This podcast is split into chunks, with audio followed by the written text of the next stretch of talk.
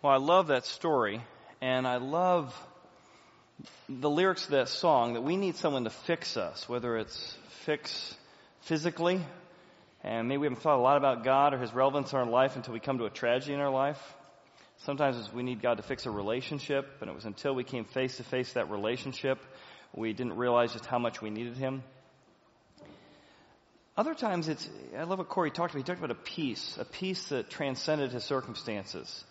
And I think all of us hunger for the type of peace that will not only deal, help us with death. Sure, we want peace that we're going to go someplace good when we die. But how can we have the kind of peace right now in the midst of our current circumstances? So in our series Back to the Drawing Board, we're taking different books of the Bible and we're summarizing and drawing our way through it. So last week we looked at the book of John, the Gospel of John, and how to balance grace and truth. Today we're going to look at how to find peace. And specifically, how do you find peace? How do you find a God who can give you peace, that can fix you despite your difficulties, despite your wrongdoing? God has a message for us. And today we're going to talk a little bit about how do you live guilt free when you make mistakes? How do you live guilt free and find a peace that transcends those circumstances? Because here's the, the, issue with guilt. You know, sometimes we grew up in a religious environment or we were near a religious environment, felt like a big blanket of guilt was all over us, right? And it's like you're smothered in this big blanket of guilt. You can't ever get out from under it. You're like, well, how do, who's to blame for that? And we say, well, you know, sometimes we blame the religious institution we grew up in. Well, the reason I, f- I feel guilty all the time is because I grew up Catholic or I grew up Baptist or I grew up Lutheran, right? It was their fault I, f- I feel so guilty. But what do you do with guilt and wrongdoing? On one sense, you, you, know that sometimes guilt and shame can, can restrict you from being everything you're made to be. It doesn't bring you real peace. On the other hand, how many hours have you spent trying to talk your kids into how to own guilt? No, no, you really did do that. Stop making excuses. How many times have you been in a marriage conflict and, and you're trying to convince the other person they're really guilty of what they are unaware of and they're trying to convince you you're guilty of something you're unaware of?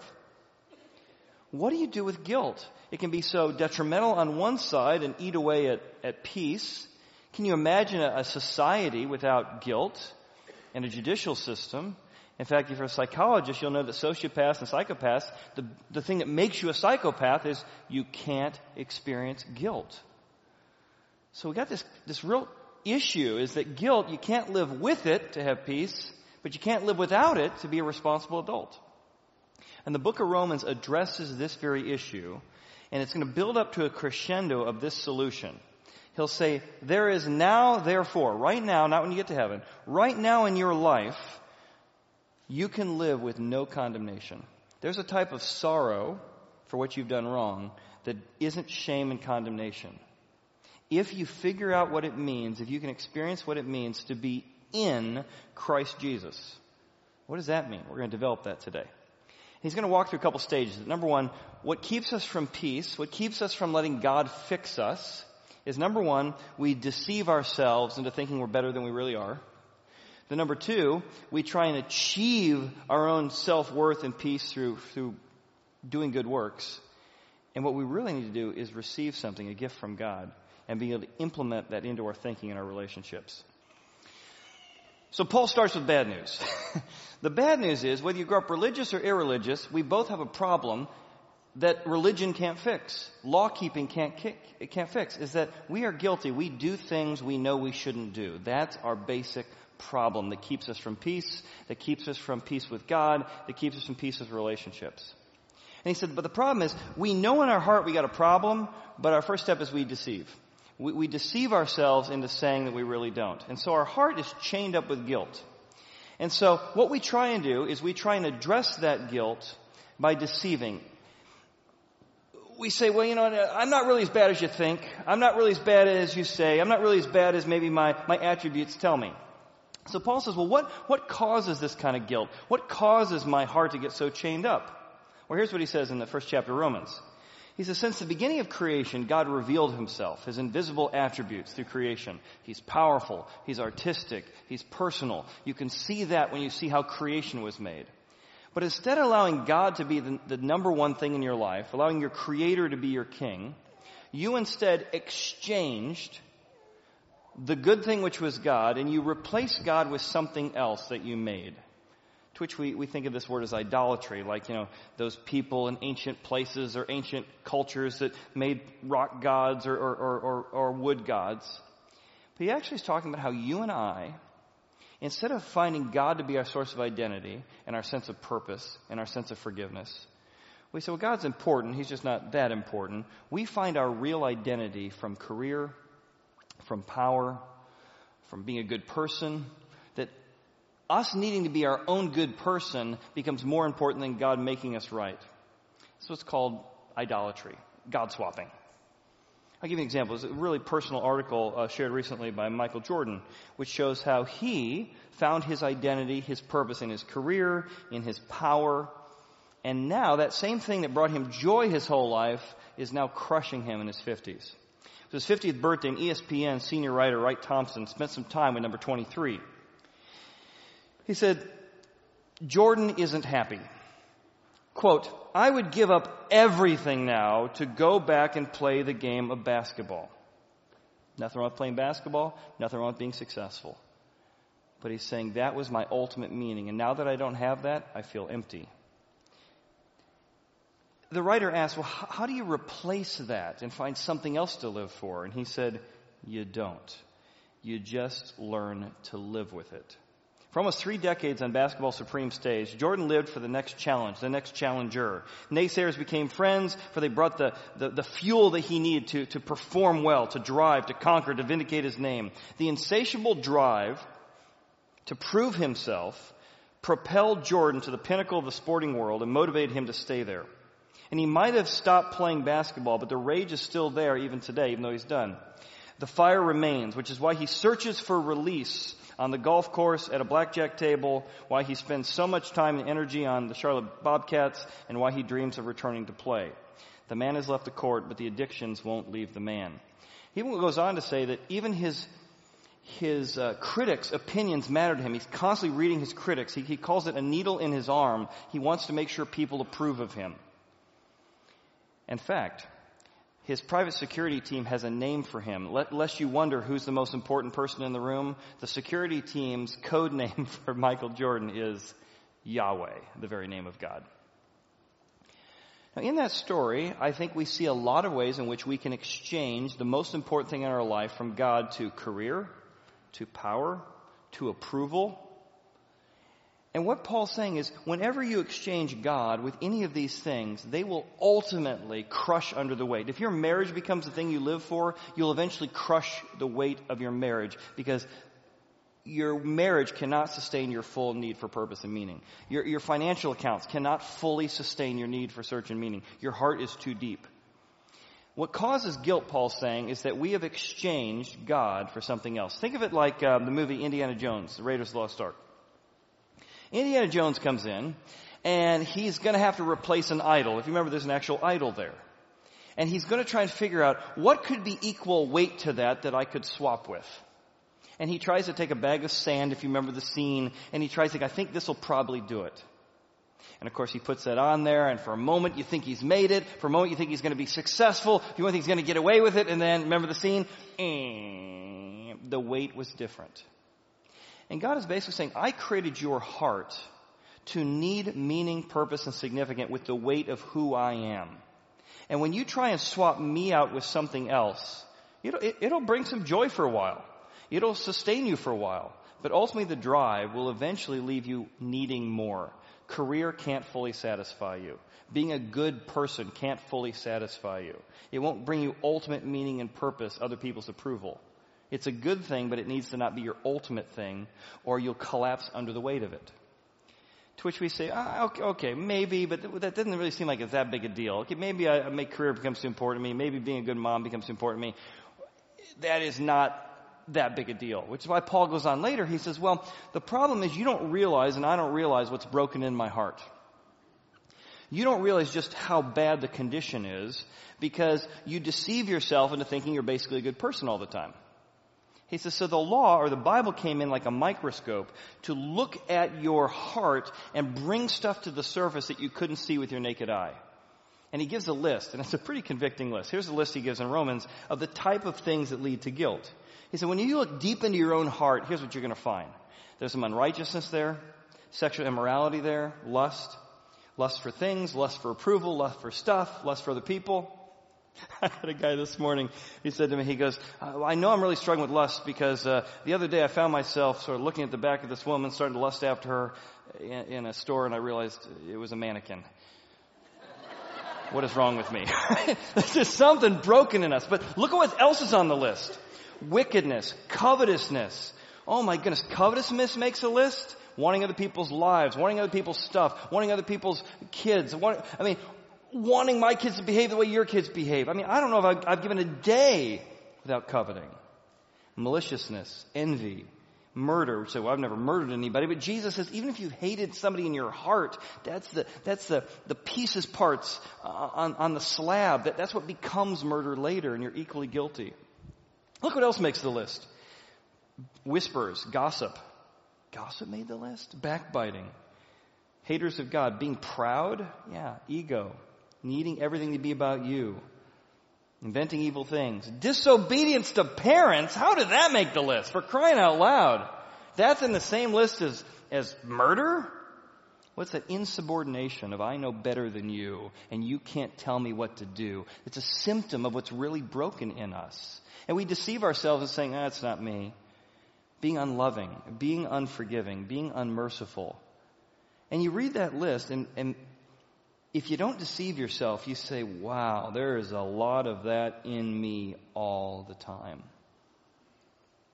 Went to a friend's wedding recently and we were going skiing about a few months later and I said, hey, I was at your wedding. It was really interesting. I haven't been to uh, a wedding like that before, but I noticed in your vows that you promised before God and, and your friends that you would get your wife to heaven. I said, did I hear that right? He goes, yeah, yeah, that's what I committed to. Wow. So how, how does one do that? I said. Like, like how, how you, you committed before God knows to get your wife to heaven. How are you going to get your wife to heaven? He's like, well, I don't know. You just try and be a good person. Well, I would want to know, so what's on the list? Like, how do you be a good person? He's like, I don't know. He said, well, I basically follow the Ten Commandments. I said, well, can you name ten of them? He couldn't name two of them. So he's following the Ten Commandments, doesn't know two of them. And he goes, well, I've never murdered anybody. I've never committed adultery. And, and I said, well, Jesus says that even if you look at a woman lustfully, you've committed adultery in your heart. He's like, that's in the Bible? it kind of is. He's like, oh, and he was starting to realize he's been deceiving himself into thinking he's a good person when really there's something broken in all of us. And that's why we have guilt. There's stuff broken that we try and deceive ourselves in and cover up. I had a friend uh, I talked to just this week and he said his father felt like a very religious, very upstanding, career driven guy who was very successful and says, I don't need religion. It's a crutch. I'm basically a good person. And he said, Well, Dad, um, you've now asked me to be the executor of your will, you know, in, in preparation for your last days. And I just got a question like, this check that's going out every month, where's that money going to? Oh, don't worry about that. Well, if you want me to manage the money, I need to know stuff. And as I began to dig into this, there was a check going out like $10,000 a month, huge amount for the last like decade. And he found his dad had an affair about a decade ago and was paying somebody off to keep quiet. And he said, for the first time in my life, my dad became humble. I've never seen my dad humble. He's like, yeah, it was a stupid thing I did. Yeah, I betrayed your mom, don't tell her. It's like, Dad, you didn't just betray mom. You've been hiding this. You allowed her to blackmail you, and you've given away hundreds of thousands of dollars of our family fortune that was supposed to be for me and, and my brothers and sisters because of what you've done. He says, for one moment, his dad began to realize, man, I am capable of stealing, of lying, of, of, of lust. He said, and then his dad said, yeah, I know that was wrong, but I'm still basically a good person. The human heart always defaults back to trying to dismiss looking in the mirror. And that's what Paul's going to tell us. He says, if you look in the mirror, you're going to find that you have exchanged stuff. And more than that, you don't need to look at the Bible if you're not religious. God evaluates us all so fairly because He wrote on your heart the law.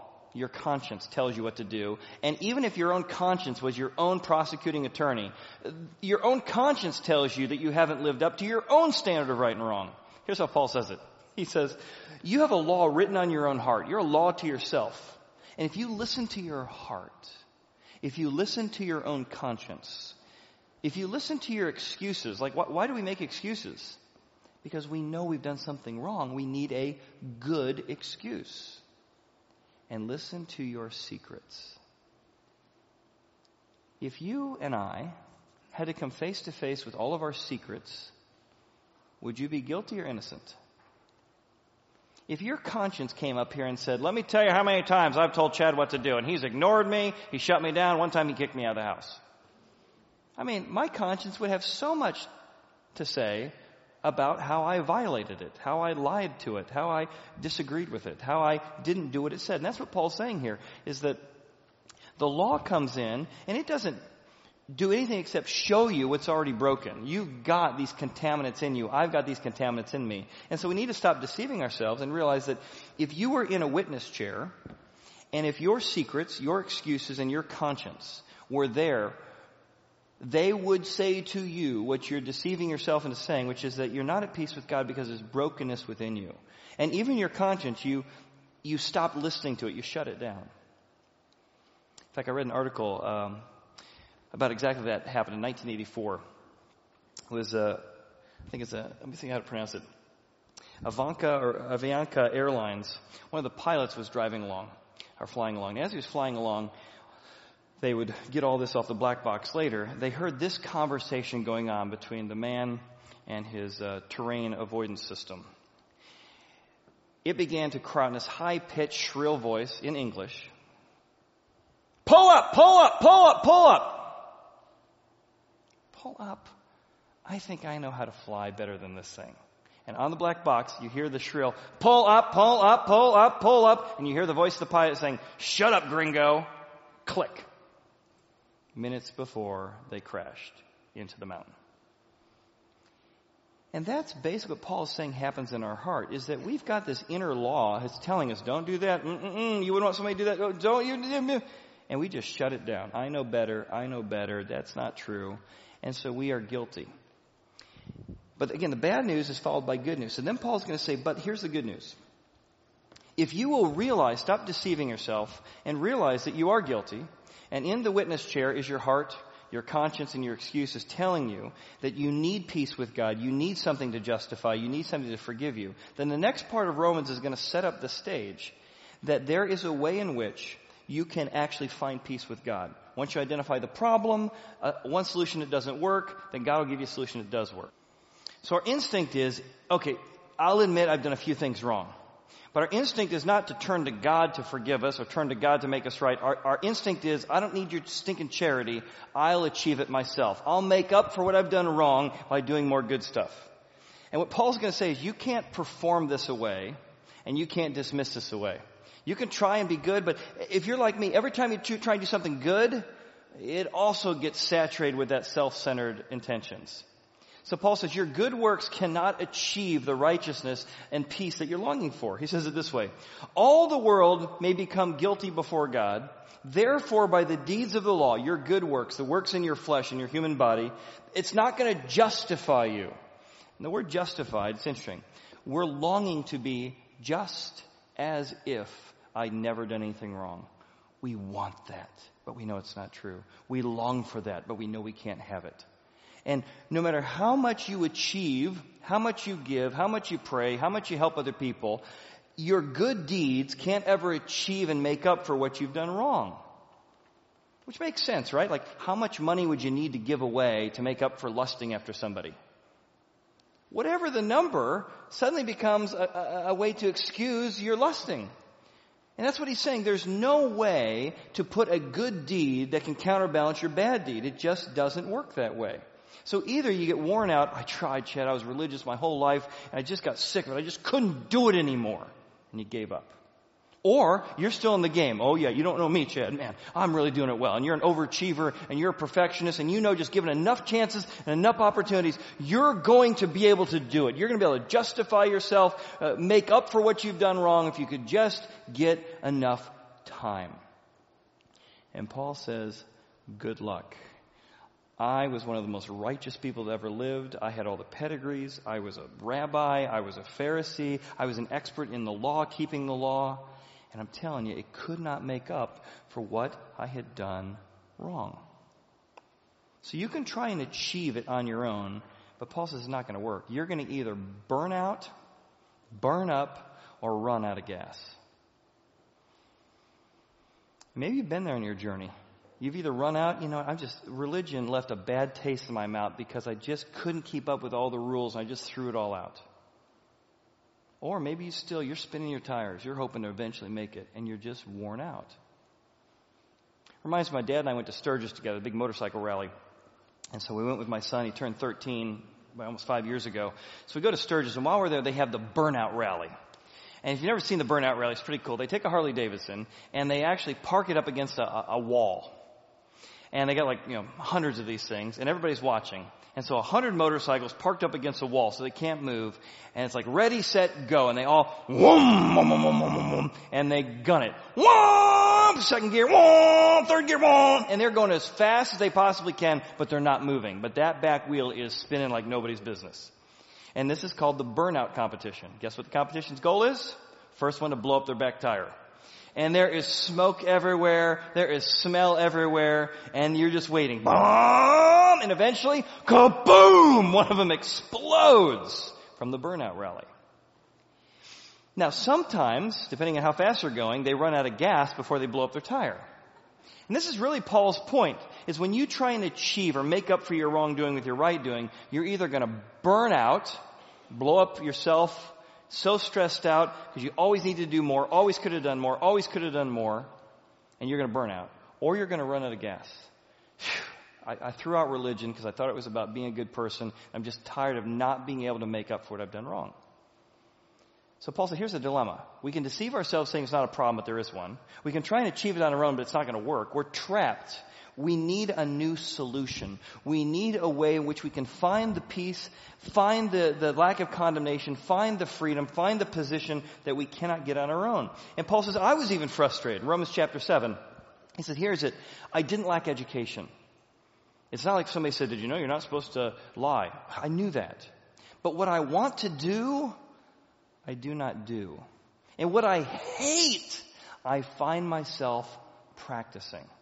So honest. Another man was equally as honest as Martin Luther. Martin Luther was going to be a lawyer studying Latin until uh, one year he was uh, finishing up, fastest person to get his master's degree and bachelor's degree in his time. But he's walking home one day and there's lightning crashing all around. And he's so terrified, he yells out, Save me, St. Anne! If you will save me from being hit by lightning, I'll become a monk. He survives that day. And much to his parents' chagrin, who put him through law school in Latin, he became a monk. He became a Catholic priest. And he began to study and to serve and to do everything he could. He was incredibly devout. In fact, his supervisors, fellow priests, had never seen devotion and commitment to scripture reading and prayer like they saw in Martin Luther. And he said, he would ask them, it doesn't matter what I do, no matter how devout I am, I can't seem to make up for all the wrongdoing I've done. And they said, you know, just don't worry about it. You're fine. You're a priest. You'll get in. It's like, but I know in my heart, when I look in my heart, I see these contaminants. And all my praying and all my helping and all my reading and all my giving doesn't make up for those contaminants. And one day he was reading in the book of Romans, the book we're looking at, that there's a righteousness that comes from God to you. And that struck him. Wait, wait, I thought you brought your righteousness to God and he let you in. He says, I began to read that God gives you his righteousness, something you can't achieve on your own. He's so struck by this that he writes his 95 thesis up on the door and starts what's known as the Protestant Reformation. He says, we have missed the main message of the Bible. We thought it was about what we achieve for God. Paul says that can't be done. It's about what God achieved for us. And now, in this last video, I want to show you so many analogies Paul makes to try and make this good news crystal clear. That this message is unlike religion. It's unlike anything that's ever happened before or since. I'll give you Paul's explanation and then I'll drill down into it. So Paul's going to go chapter by chapter and he's going to try and find dozens of analogies to help you get this message and not hear, I need to be a good, better person. And that's why we move from deceive to achieve, which doesn't work, to receive. And here's the main point God doesn't take saints, God makes saints. If you come to God, He makes you right now, if you receive His gift, into a saint. Like, I am not a saint. That's right, you're not a saint. It's not based on what you've done. He gives you the standing of a saint based on what he's done. You can achieve sainthood in your lifetime today if you want. God doesn't take saints, he makes saints. And look how many ways he says it. Here's the verse that Martin Luther saw. It's a righteousness of God, not of you. He gives you his righteousness. He wraps you up in his righteousness to make you a saint he uses a, a, financial accounting metaphor. He says, when you believe God to forgive you, when you believe God for this right standing, it's accounted to you as righteousness. It's as if God looked at your ledger and he not only erased everything in your negative ledger, le, ledger that you're guilty of, but then he put in the positive column everything Jesus did right got credited to your account. What? See, if it doesn't sound like good news, you haven't heard it yet. It's gotta be, that can't be true. If you're gonna turn away from religion and Christianity, don't do it because it's too much condemnation. Do it because it's too good to be true. The reason we start with the bad news is because you understand how much has been erased off your ledger so that you can understand how much has been accumulated to your ledger. He goes on. He says, when we were enemies, another metaphor, you were an enemy of God because you said, God, I, I minimize your importance in my life. I replaced you with something else. When you were an enemy with God, well, I don't feel like an enemy of God. Well, that's the bad news. God reconciled with you. He, he turned you into a friend based on what he did on the cross. He goes on. A few more metaphors in the next couple verses. He says this. Be thanked that you used to be a slave to your own wrongdoing, a slave to self-centeredness, a slave to, to your own bad habits. But now you've been delivered and you can be not a slave, but a child of God. Another metaphor, he says, the wages of sin, if you want to try and uh, to work your way to God, you'll get the wages, you'll get the payment of that. And you'll get the payment of the bad stuff you did, and you'll get the, the good deeds weren't as hot as you thought, the payment of the bad things you did. Or you can take a gift from God that he'll make you a saint. Do you want wages based on what you've done or the gift that comes from God? He says, let me say it another way. You are a debtor. You're in debt to your wrongdoing. But if you receive from me, I will adopt you into my family. And here's the thing uh, about being adopted into the family of the person who owns the world. You're now an heir to all of his riches. So you went from not being a child to being in the family. You went from being in debt to being rich. And this is not because of anything you've done. This is because of God offered this as a, as a, gift to you. And that's what he's going on to say. He wants you to receive this. And lastly, he says, it's been imputed to you, which is a weird word. We'll come back to that in a second. Think of this metaphor. God says, give me your resume. Not the resume you hand out to your employers, the resume of all the wrongdoing you've done. Everything you've ever done is on that. Not Facebook where you pretend to be something you're not, fact book, the real things that you've done. And if you give me your resume of everything bad you've done, I will give you my resume of everything good Jesus did. We will exchange resumes. And you can be acceptable and at peace with God. I will fix you what's broken in you. I will fix what's broken in your heart. I will give you a right standing with God by exchanging your resume for my resume. That's the main message of the Bible. And when you do that, you can no longer, you don't have to rationalize your, your wrongdoing. You're in a fight and your wife says you probably did something wrong. You go, yeah, I probably did something wrong. Jesus had to die for a lot more than this. I probably did something wrong here. You begin to own what you do wrong because you can have guilt without condemnation. You know, whatever you discover about yourself, it can be forgiven. Whatever you discover about yourself has already been forgiven if you receive this gift. Let's go back to that last phrase he uses. It's been imputed to you who believe in him as righteousness. That's a weird word. The only place that uses that in modern world today is actually the, the company Apple. In his autobiography, Steve Jobs talked about their marketing philosophy, and they said the most important thing they do is they impute to their products quality. So imputation is one of Apple's marketing philosophies. Do you remember the first time you opened your first iPhone? And you got the box.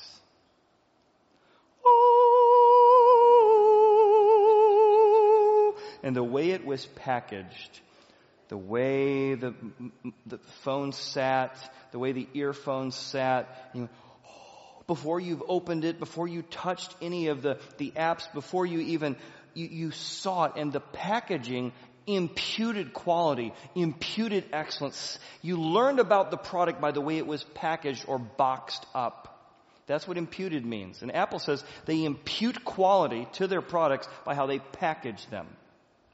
What Paul's saying is that in the same way, no matter what you've done wrong, no matter what wrongdoing you've done, God offers to put you in Christ's packaging. He boxes you up with your wrongdoing in the box of Christ's righteousness. And now that you're in the box, your wrongdoing is covered and you are now in Christ. And now that you're in Christ, you have a right standing with God. And that means that you're willing to own your junk because every time you discover something about yourself, you go, Oh, I found something else, God, you were willing to cover. So think of it like that iPad box. That's what he means, back to our opening verse, Romans 8 1. There is now, therefore, no condemnation for those who are in Christ. They put you with all the things on your phone that shouldn't be on your phone, all things you've done with your life you shouldn't have done with your life, but all that gets boxed up in His perfection. And that is the solution to living without guilt. Because you can own stuff, unlike a psychopath, but without the shame and guilt because you don't have the condemnation. That's what he's saying here. When you're boxed up with perfection, you want to live consistent with that new identity given to you. And so the next couple chapters, he, he plays out all kinds of implications to this. Chapter 12, he says, if you realize that you are fully acceptable to God right now, you're going to want to serve other people because you want to serve others the way God served you. You want to live out that new identity. Wow, God did this for me. How could I not help others? You want to live under authority even to governments, because you know God is your ultimate authority. And if the ultimate authority did that for you, you want to live under authority. Because that, that same spirit that said your parents, you can't tell me what to do, is the same thing says to your boss can't tell me what to do. You want to have God begin to work on that area of your life because He's forgiven you for it.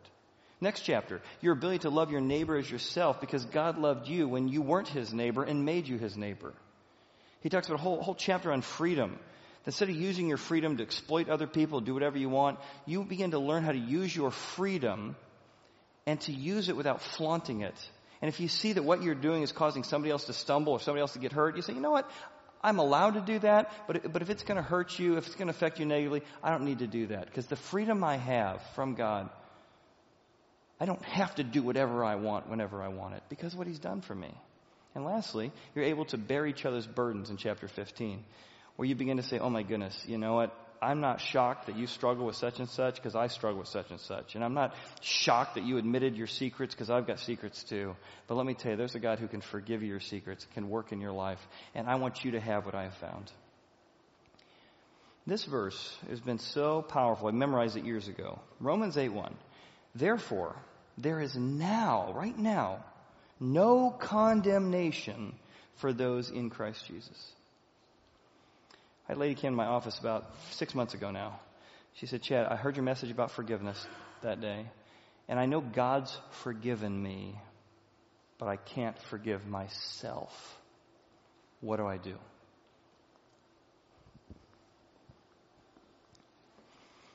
I said, Here's what's happened. The real God said he forgives you. The real God says that whatever you've done, He can cover it. But you've replaced the God who forgives with your own opinion. And you're saying, my opinion, what I did isn't forgivable, is actually more real to me than what God says of me. You have exchanged God's opinion for your own opinion. Oh, I have. You need to admit to God that your opinion of yourself, because you want to achieve and make up for what you've done, is what's keeping you from finding forgiveness. And she said, Oh, it's exactly what I need to do. And I asked her to memorize this verse, Romans 8 1. And say, I want you to start believing what God says about you more than what you say about yourself. And she circled back to me a few months ago. She said, I can't tell you the freedom that's bringing my life. I can now have responsibility without condemnation. I can experience guilt, but without shame. I can take responsibility, but without being entangled in my own mess. Deceive, don't do it. Doesn't let you be honest with yourself. Achieve, it's not going to work receive from God, and then live out that new identity. Let's pray. Father, thank you for this complex and challenging book of Romans, and thank you for the reminder it gives us, God, that you've called us to live as free people, free from guilt and shame because of the good news of receiving the eternal life for you. And maybe before we close in prayer, you want to just say to God right now, say, God, I, want to make that resume exchange today. What a deal. God, I, I give you my bad resume with all the things, my secrets, my excuses. And God, I receive your great resume that I can know I have peace with you and that you can fix the situation in my heart. And we ask this in Jesus' name. Amen. Amen. Thanks for being here. We will continue back to the drawing board next week.